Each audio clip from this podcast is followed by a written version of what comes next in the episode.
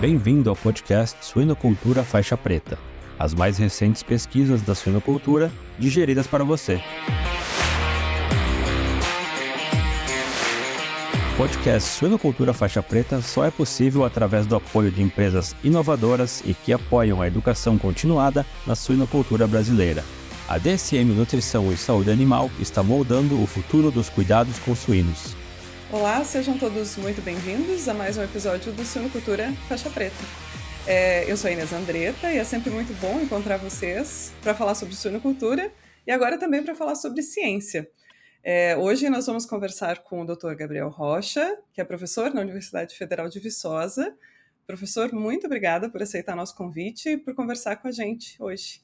Olá, professor Inês, muito obrigado. Eu que agradeço vocês por me receberem e pelo convite. E hoje a gente vai conversar sobre um trabalho que o professor Gabriel desenvolveu, bem recente, está publicado na revista Animals, e trata do uso de dietas de baixa proteína para suínos. Esse é um tema muito do momento, muito atual e muito bom para a gente conversar hoje. Então, eu queria pedir, professor, para você contar um pouquinho para a gente como que foi desenvolvida essa pesquisa e que resultados principais vocês encontraram. Certo, professora. É, então, esse trabalho a gente é, buscou entender através de uma, de uma revisão, né, de uma meta-análise, até onde a gente poderia baixar o nível de proteína das dietas sem que, o anim, sem que comprometesse o desempenho animal. Então, a gente buscou estudos na literatura da fase de creche, de crescimento e de terminação. É, reformulamos essas dietas no sentido de ter certeza que todos os trabalhos que a gente usou, os aminoácidos estavam corrigidos. Então, a gente buscou dentro de cada fase qual seria o mínimo de proteína bruta, até onde a gente pode reduzir a proteína bruta sem comprometer o desempenho animal forma bem simplificada, foi isso que a gente fez. É, é muito interessante, porque está muito alinhado com a ideia toda de sustentabilidade, né? tanto econômica quanto também ambiental.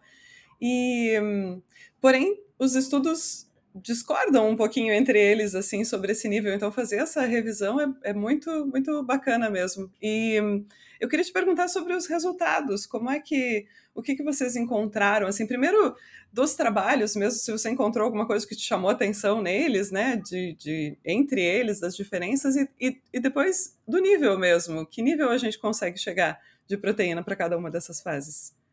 Tá. É, bom, então o que a gente concluiu, né? É, se a gente for pensar de uma forma é, bem resumida, é que na fase de creche a gente poderia baixar a proteína bruta até aproximadamente 18%, na fase de crescimento até aproximadamente 16%, e na fase de terminação até 12%, até 11,5%. Sempre considerando que é, essa redução da proteína bruta ela tem que ser feita associada devido à suplementação com os aminoácidos é, industriais. Né? É, o estudo só trabalhou com artigos que fizeram a própria suplementação. Então, um ponto, pontualmente, foram esses os níveis que a gente encontrou. Se você abaixar até ali, você não compromete o desempenho animal. A partir disso, a conversão alimentar e o ganho de peso são reduzidos. Né? É, um ponto que a gente achou curioso foi que, além de olhar até onde a gente reduz a proteína bruta, a gente também buscou até onde a gente poderia suplementar em, em resina industrial, porque muitas vezes os nutricionistas é, eles têm em mente que eles podem suplementar, por exemplo, até 5 quilos por tonelada de resina industrial em tal fase ou 4 na outra. E existia, eu lembro, quando eu fiz meu doutorado, existia uma, uma uma lenda que eu descobri com essa revisão, que você não poderia trabalhar com mais de 4 quilos por tonelada de resina industrial. Mas, é, eu revisando a literatura, esse número não existe. Talvez ele tenha nascido porque à época você não tinha outros aminoácidos, depois do trionino, depois do triptofano para suplementar. No entanto, a gente conseguiu chegar né, a, a, a níveis máximos de, de lisina que você poderia suplementar. Então, até tal nível, não causa nenhum problema, que obviamente é ligado à redução da, da proteína bruta. Isso é, foi, um, foi um número interessante que a gente encontrou. Bem legal. É, é interessante, né? Tem coisas, tem números que a gente não, realmente não sabe de onde eles surgiram, mas é, é sempre bom que a ciência consiga ir lá e tentar é, reentender esses números, né? Porque às vezes são verdade, assim, a gente acha que é uma verdade absoluta e a gente tem que seguir testando. E, e que implicações você vê desse trabalho na prática? Assim, é, é, os, os, nutricionistas, muitos, né, já, já enfim, o uso das, dos aminoácidos sintéticos já é uma prática comum, né? Mas em questão dos níveis que são usados hoje na prática, você acredita que esse trabalho consegue uh, entregar um, um, resultado que permita reduzir um pouquinho mais os níveis práticos? É, eu, eu, eu acho assim que a gente poderia pensar em dois pontos que esse trabalho agrega. É, o primeiro é mostrar que você não pode reduzir a proteína bruta a vida inteira, vamos dizer. Que mesmo que você suplemente com os aminoácidos essenciais, você vai ter um limite. Então, se a gente pegar a creche, por exemplo, abaixo de 18%, mesmo fazendo a própria suplementação de aminoácido essencial, o animal perde desempenho. E qual seria o problema? Isso é muito curioso a gente pensar. Será que está faltando é, aminoácidos não essenciais? Será que está faltando nitrogênio total? É, será que a gente baixou muito a proteína como tal, né? E aí faltam peptídeos para o animal absorver da forma própria da fisiologia dele? O próprio perfil de aminoácidos, né? Será que o perfil de aminoácidos da proteína ideal que a gente conhece é realmente o perfil ideal? Ou será que a gente, nesses níveis mais baixos, a gente deveria, alguém ali, né, tá, tá, tá diminuindo? Exatamente. Será que quando você abaixa muita proteína, é, faltam é, aminoácidos para formar os não essenciais? Porque eles são não essenciais porque eles dependem de outra fonte, por exemplo. Mas se você abaixa muito, talvez você tenha falta de nitrogênio para formá-los, né?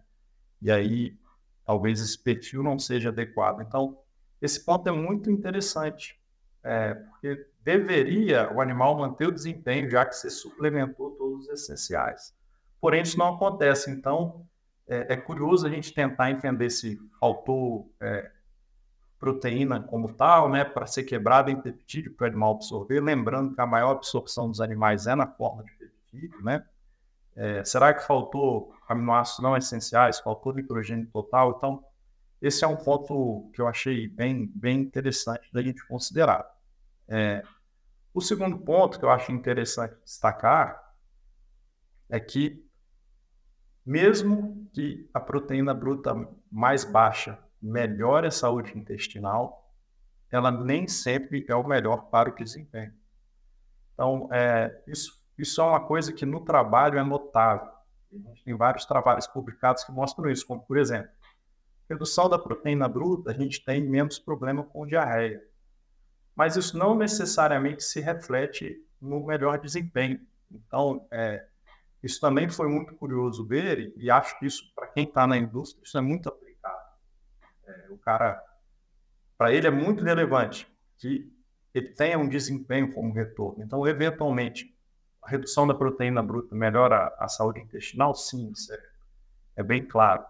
No entanto, nem sempre é o melhor para o desempenho animal. Isso foi um outro ponto que eu achei bem legal. A DSM pode ajudá-lo a preparar, proteger e apoiar a resiliência dos seus leitões, fornecendo experiência local em suínos e soluções completas e personalizadas para ajudá-lo a concretizar a sua visão a DSM Nutrição e Saúde Animal está moldando o futuro dos cuidados com suínos. Professor Gabriel, esse é um episódio curtinho, né? Foram 10 minutos muito bem aproveitados, com muita informação. Te agradeço muito por ter estado com a gente hoje. Obrigado por compartilhar essas informações conosco. Perfeito, professor Inês, eu que agradeço. Muito obrigado, um abraço. Muito obrigado também a todos que nos ouviram até aqui. E a gente se vê na próxima. Um abraço.